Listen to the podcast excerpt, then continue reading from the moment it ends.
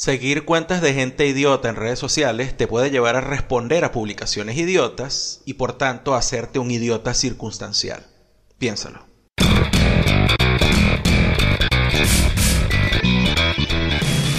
A quien pueda interesar.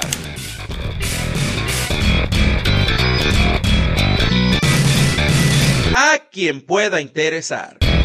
Bienvenidos, yo soy Gerardo Carvajal y este es el número 4 de A quien pueda interesar. En este número voy a hablar eh, un poco de las reacciones que ha tenido la gente a este documental o reportaje en Netflix o en su lugar preferido de internet que se llama The Social Dilemma o The Social Dilemma, como prefieran la pronunciación. Las dos son correctas, por cierto. Dilema y dilema. Y la razón por la que estoy haciendo este episodio es porque yo vi una reacción uh, muy visceral, vaina que no debería sorprenderle a nadie en estos tiempos porque las reacciones son usualmente viscerales, ¿no? Especialmente en redes sociales. Pero me llamó la atención, yo confieso que no pensaba ver el, el programa. No, no lo tenía como que ahí en la lista para verlo, ¿no? Pero vi tantas reacciones con tanta virulencia eh, que dije, bueno, creo que me voy a acercar un pelo a ver eh, de qué va esta vaina. Entonces la mayoría de los comentarios, no me voy a poner a reproducirlos así con todo el odio que, que llevaban, ¿no? Pero la mayoría de los comentarios iban por esa parte... Vamos, vamos a obviar todos los comentarios naif, ¿no? Todos los comentarios así tipo, este, de gente que parece como que no sabe nada, ¿no? o qué sé yo. Pero me voy a enfocar en los otros comentarios que fue los que más vi, que eran comentarios negativos y eran comentarios que básicamente se centraban en llamar el programa eh, súper aburrido y como que soso y, y lo acusaban de que ponía todo como que todo era gravísimo y todo era terrible y todo era una vaina así como apocalíptica y que las cosas tampoco son así y bla bla bla y que bueno por supuesto eh, por ahí también me encontré, por supuesto, con el comentario de que es una vaina progre, de todas estas vainas que, que, dice la gente ahorita, que son como los go-to places, ¿saben? Son como las coletillas por defecto que usa la mayoría de las personas cuando quiere descalificar algo ahorita, o por lo menos las personas que, que uno ve por ahí que desafortunadamente se las va encontrando en todos lados.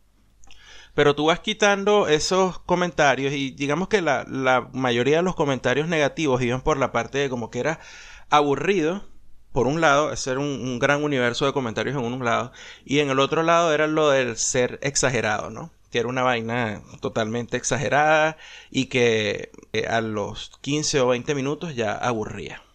Y que se transformaba como en una especie de sermón donde trataban de llevarte a que dejes de usar las redes sociales y toda, esa vaina.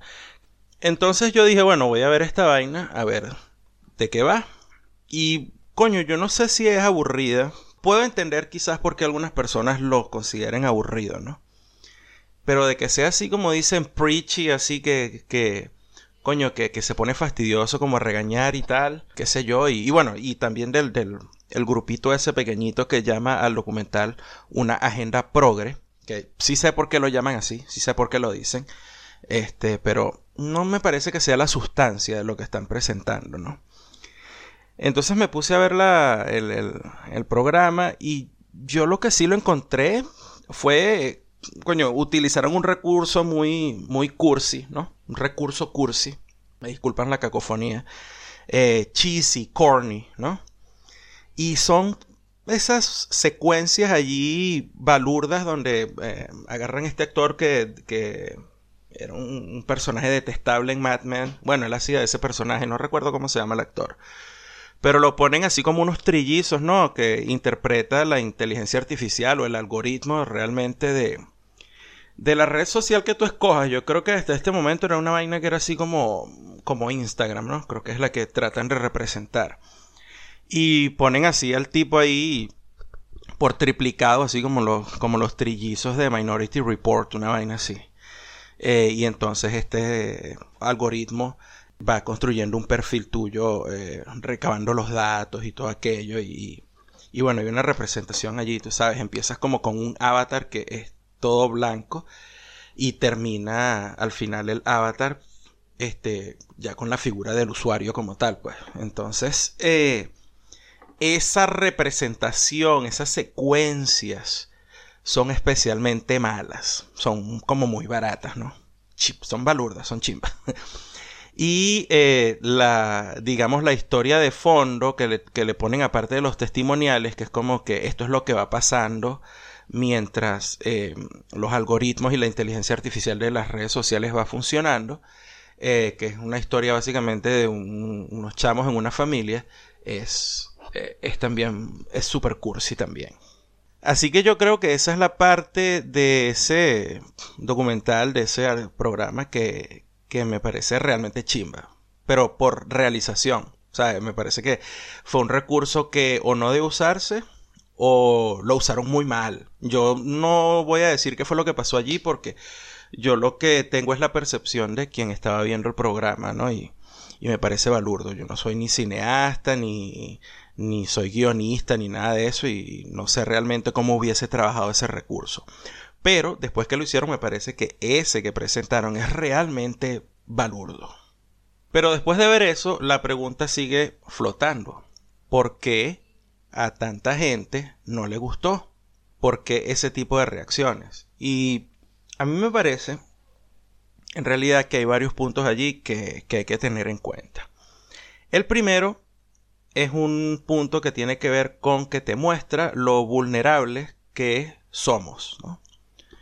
Como voluntariamente, y esto creo de esto yo creo que hablé en el, en el número 2, creo, de a quien puede interesar, que uno voluntariamente eh, va poniendo data allí, va poniendo data allí y uno no lee los términos y condiciones y además hay vainas que no aparecen en los términos y condiciones que esta gente hace, pero tú vas alimentando la data en estos eh, sitios de, redes sociales y, y la gente, los creadores, los dueños de estos sitios, pues van almacenando toda esa data y la van utilizando.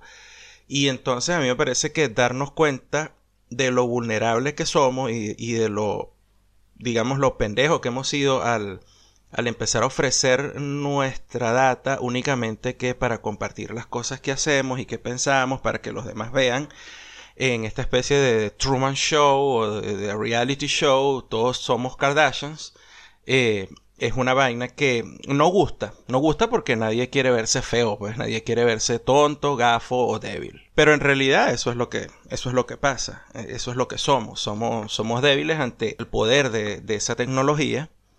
Y ha llegado a un punto en el que en realidad es como que no tenemos cómo escapar de eso. O sea, es como que si te aíslas de eso, si te alejas totalmente, si rompes totalmente con eso, entonces quedas realmente aislado y quedas temporalmente detrás de un montón de gente, ¿ok? Y no es que quedas temporalmente atrás como que por una generación, ¿sabes? Así como que no, es que los papás no entienden la música de los carajitos, no. Que quedas rezagado con vainas del día a día. Y eso es peligroso porque quedas en una desventaja real con respecto a la gente que, bueno, que de alguna manera utiliza eh, y que está conectada y que sabe moverse y, discernir información y, comentarios y todo lo que circula por redes. Entonces, por supuesto que viene como un anillo así el, el título, el nombre del documental, porque es el, es el dilema social, es The Social Dilemma. Es como que, bueno, si sigo conectado, eh, siguen recabando mi data y utilizándola.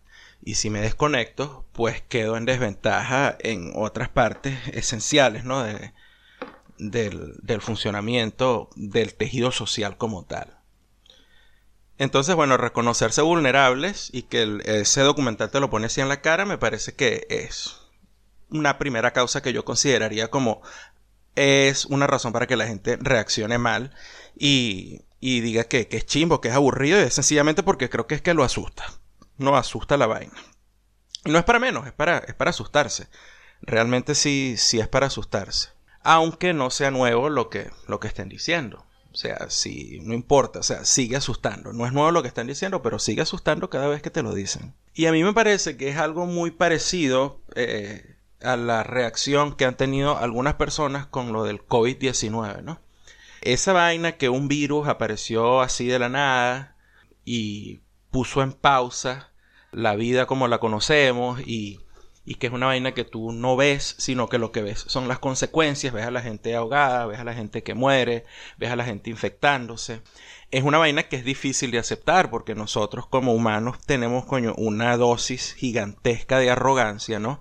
Y no es para menos, o sea, es bien jodido aceptar que, coño, si pudimos eh, ir a la luna y si pudimos, eh, bueno, no que pudimos, yo lo digo así como que si todos fuésemos Einstein, pero bueno, si uno de nosotros pudo eh, formular la teoría de la relatividad y antes de eso la de gravitación universal y las tres leyes de la, las tres leyes de, leyes de Newton, perdón, y, y, y coño, y se han descubierto vacunas, que es básicamente lo que nos va a salvar ahorita. O sea, ¿cómo es posible que nosotros seamos unos seres de ese nivel de logros y que venga una vaina tan pequeña como un virus y escoñete todo lo que tenemos, ¿no? O tenga el potencial para joderlo. Eso es algo que es difícil de aceptar.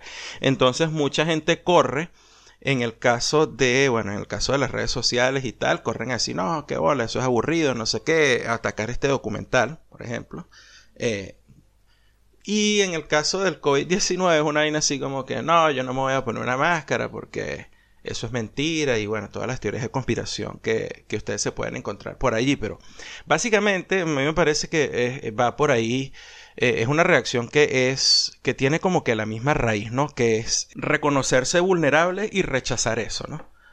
Además de eso, me parece a mí que hay también otra vaina que te muestra el documental y es que te pone así en la cara que hay gente mucho más inteligente que tú que está dispuesta a hacer lo que sea para obtener lo que tú tienes, en este caso es información acerca de ti, y utilizar eso para convertirte en producto, ¿ok?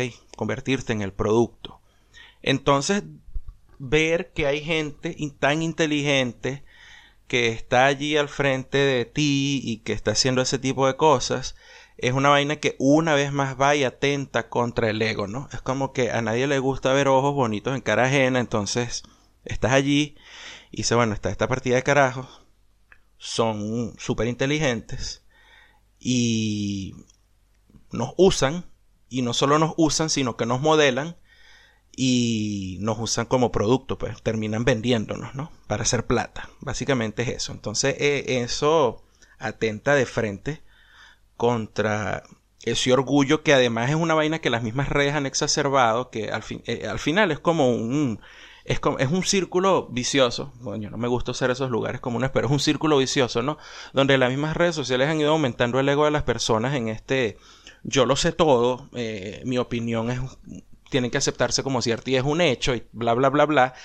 Y entonces eso que se te presenta allí, esas personas que son geniales en, su campo y que han logrado instrumentalizar ese conocimiento que tienen, entonces te lo ponen al frente y tú te das cuenta que son personas que son realmente inteligentes y que no solo son inteligentes, sino que están haciendo, están utilizando, perdón, su inteligencia para aprovecharse de ti como producto y que te llegan y te, y te moldean y te modelan y después te venden entonces es una vaina así como que, bueno, e, e, es, una flecha directa en el orgullo y me parece que es otra razón más por la que la gente no le gusta esta vaina porque empieza a socavar, digamos, la confianza que tienes tú en tu inteligencia y sabiduría, real o no, pero la confianza está ahí y existe. Y cuando te muestran ese tipo de cosas, entonces tú empiezas a dudar de esa confianza, empieza empieza a minarse y eso no le gusta tampoco a nadie porque, porque sentirse inseguro es una mierda, pues, y listo, es eso. Y hay una parte muy especial y muy particular de eso, del documental como tal, que es la parte que tiene que ver con la ciencia. Esa parte que tiene que ver con la ciencia, yo sé por experiencia propia, que es una vaina que aburre y que usualmente a la gente le suena a brujería. y es así, o sea, eh, eh, es como que eso es desconocido eh, y, la vaina le, suena así como a, chivo degollado desangrándose en el porche de una casa. Y entonces no es así. Realmente es, es, algo que viene de que no conocemos, no sabemos un montón de cosas. Esas cosas tienen una explicación científica y suena, suena brujería, pues suena como que esto no es posible. Pero el detalle es que sí es posible. El único problema que tenemos es que, bueno, no lo conocemos. Por ejemplo, yo leí un montón de comentarios que decían que no, que esas vainas que ponían en una exageración, que la cantidad de data de la que hablaban y de que cómo es posible que eso se pueda hacer, de obtener esa cantidad de información y, de, y de, procesar e instrumentalizar eso. Y miren, hay una cuestión que, eh, que, desconocemos la mayoría de las personas y es el poder real de procesamiento matemático que tienen los computadores de hoy, ¿no? Y de inteligencia artificial sí es verdad que yo me atrevería a decir que casi nadie sabe un coño, mucho menos de estos tipos de, de programación y de desarrollo de, software y de, y de inteligencia artificial que funcionan para precisamente el análisis de datos con una intencionalidad bien definida para establecer perfiles de consumo, que eso es básicamente lo que está haciendo. O ¿quién eres tú? De acuerdo a las cosas que dices, de acuerdo a las cosas que publicas, de acuerdo a las cosas que compras, a tus búsquedas en Internet. O sea, ¿quién eres tú? Y parece que es imposible porque todas esas cosas nosotros las pensamos desde lo que conocemos. ¿Por qué? Porque sencillamente es el ejercicio de tratar de ver algo desde lo que no conoces. Eso es lo que lleva a decir estupideces. Eh, pero hay algo que es mucho más difícil que eso. Y es sencillamente el aceptar. Yo no sé nada de esto. Coño, mejor escucho lo que me están diciendo a ver qué tal o qué puedo yo sacar de eso. La otra opción, bueno, tú también puedes ocuparte un poco en tratar de conocer y de aprender por lo menos en las cosas básicas, ¿no? O sea, no es que tienes que aprender inteligencia artificial, ¿no? Ni tienes que aprender programación, ni nada de eso. Pero puedes leer y puedes por lo menos darte cuenta que sí es posible acumular esa cantidad de datos y que sí es posible procesar esa cantidad de datos y que sí es posible instrumentalizar esos datos para básicamente lo que te dé la gana. Que no sepas hacerlo no quiere decir que no se pueda hacer. Esas son vainas totalmente diferentes. Y hay una parte en el, en el documental donde uno de los carajos que habla allí lo dice eh, de frente. Y, es una vaina que yo lo he dicho también. Es que la misma fuerza, la, la, misma actitud que lleva a rechazar este documental es la misma actitud que ha llevado a que sea tan fácil el cosechar los datos de la gente y ponerlos ahí al, al servicio del que mejor pague. Y es porque hay una él le llama willing ignorance. ¿sí? Es una ignorancia por motu propio. Tú decides ser ignorante y te regocijas en esa vaina porque obviamente al ser tan ignorante eh, no te das cuenta. Y empiezas a negar y a negar y a negar todo lo que no conoces y bueno, terminas siendo presa de este tipo de vainas así de fácil. Entonces yo creo que el documental muestra mucho, tiene mucho subtexto, tiene mucho subtexto. Yo hice varias notas mientras los veía y, y era porque realmente me producía curiosidad auténtica el, el rechazo que, que, yo veía y me decía, me parece que aquí hay algo que decir o algo de que darse cuenta, ¿no? ¿Qué me puede ofrecer a mí el documental sobre información? Más allá de lo que presenta en pantalla, el cómo está reaccionando o por qué este grupo de gente que no es pequeño está reaccionando de esa manera diciendo que es chimbo, que es balurdo, que es aburrido, que bla bla bla, que no sé qué. Entonces, esas fueron algunas de las cosas que, algunas de las conclusiones a las que yo pude llegar. Al final el documental habrá ahí sobre unas regulaciones y es la parte que les dije, que es cuando tú entiendes que hay gente que diga, qué sé yo, que es una agenda progre, que no sé qué, porque empiezan a hablar de regulaciones, que hay que establecer regulaciones sobre el uso y, lo que pueden y no pueden hacer estas redes sociales. Y me parece sí que también que la manera en que lo presentan es como muy fuerte, es como muy radical, pero ahí sí es verdad que yo empiezo a dudar porque yo siempre he tenido problemas con las posturas radicales, con los rompimientos así terribles y, y el grandstanding. Yo he tenido siempre rollos con ese tipo de cosas. No me la llevo muy bien. Entonces, este, pero tampoco voy a salir a decir que es una agenda progres, sencillamente que porque me parece que esa última parte es, es así como que, bueno, no sé, yo, yo no voy mucho por el tipo de, de propuestas radicales así como las que se, se ponen allí. Que es necesario algún tipo de regulación y que alguien tome responsabilidad por el, por el experimento social y la manipulación. Bueno, puede ser, eso, eso pudiera verse, tampoco es algo que pueda hacerse de coñazo, ni de la noche a la mañana, ni, ni con un plumazo en un congreso pasando una ley que la hacen, la redactan y la, y la implementan y la sancionan, perdón, personas que no tienen ningún tipo de conocimiento ni de credenciales para hacer eso. Aunque ese es el mundo en el que vivimos. Ay, qué cagada. Pero bueno, en algún momento habrá que regularizar las redes sociales, sí, porque e, es, es inevitable. ¿Es eso o bueno, o terminamos viviendo en una simulación tipo The Matrix? Si no es que ya vivimos en algo así.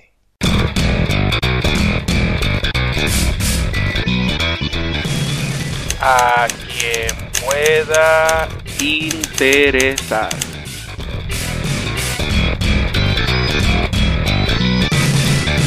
A quien pueda interesar.